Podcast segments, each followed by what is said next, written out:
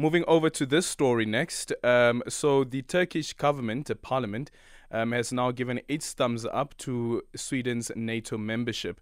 On World News Today, we ask now that Turkey has approved Sweden's NATO membership bid, what political impact will this membership have on Sweden? You may recall that Turkey has been delaying Sweden's membership for more than a year, accusing the country of being too lenient towards groups that, that they view as security threats. Joining us now is Dr. Andre Thomas Hausen, who is a German attorney and also Professor Emeritus of International Law at UNISA. Uh, Dr. Andre, good afternoon. Thank you so much for making time for us. So, what do you make of this final decision that has now been taken by Turkey? Yes, hello and good afternoon to the listeners.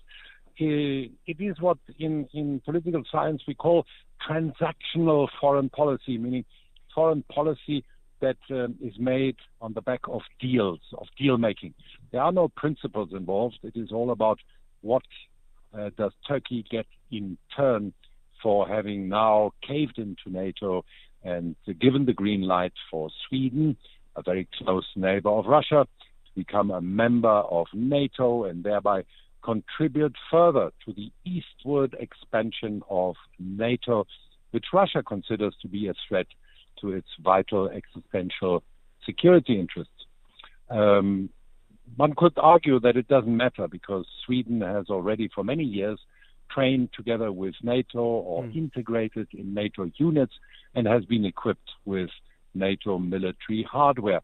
So the, uh, the formal accession to NATO is only relevant insofar as an attack on Sweden now would be considered an attack on NATO. Yeah. What about Hungary, though? They haven't given their thumbs up as yet. Well, they might still be able to block the deal. The European Union is still very, very adamant that uh, that they should inflict a, a strategic defeat on Russia uh, to put sort of Russia back into its place uh, and of course, Russia is not going to, to let go. Hungary is not convinced that uh, any expansion of NATO could secure peace in Europe in, in a better way. Uh, the Germans have just decided to invest basically 300 billion euros of a time into rearming and what they call make their defense force ready for war, war readiness. Mm. Uh, and and Hungary Hungary fundamentally disagrees and says we we have to live together as good neighbors, and we have to stop threatening each other. Yeah. What are the possibilities of seeing more and more um, countries joining NATO, especially with what has played out in Russia with the um, Ukraine invasion? And also, I guess at some point, um, I don't know when that, that will happen, where there is no war in, in Ukraine and um, Ukraine perhaps maybe reapplying to become a member of NATO? Well, I, I believe that that the mood is cooling. The the bravado two years ago that Putin will lose the war and Russia must be must be defeated. Um, you don't hear that anymore. Uh, when um, Foreign Minister Lavrov uh, spoke in the United Nations Security Council a year ago, uh, the main members of the United Nations Security Council stood up and walked out uh, yesterday and the day before yesterday when he spoke, they all remained seated and they were listening very carefully, very attentively, because uh, the informed channels know that the war effort in Ukraine against the Russians is lost.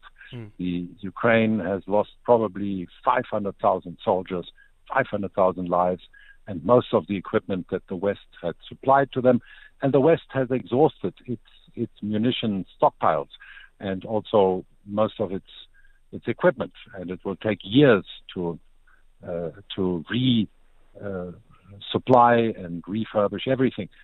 Uh, everything points towards a negotiation uh, that it can start as soon as in a month's time, where there will have to be compromises. Yeah. There will have to be territorial compromises and and security guarantees that middle or long range missiles, for instance, may not be stationed right at the borders yeah. of Russia. But, but, but remember that one of the issues also with this special military operation that um, Vladimir Putin was speaking about was also the intention of um, Ukraine to join NATO and NATO moving further east, and that they saw as provocation. So I wonder, with these negotiations, would we say that um, a NATO application would be off the agenda? I think it is off the agenda, and most ministers of defense in the, the EU or NATO level have agreed on that. Uh, if President, if candidate Trump wins the presidency again in November, he has made noises that America might withdraw from NATO, and that would be the death nail for NATO, and then all these discussions become become theoretical. Thank you so much for your time, Dr. Andre Thomashauzen, who is a German, who's a German attorney and professor emeritus of international law at UNISA.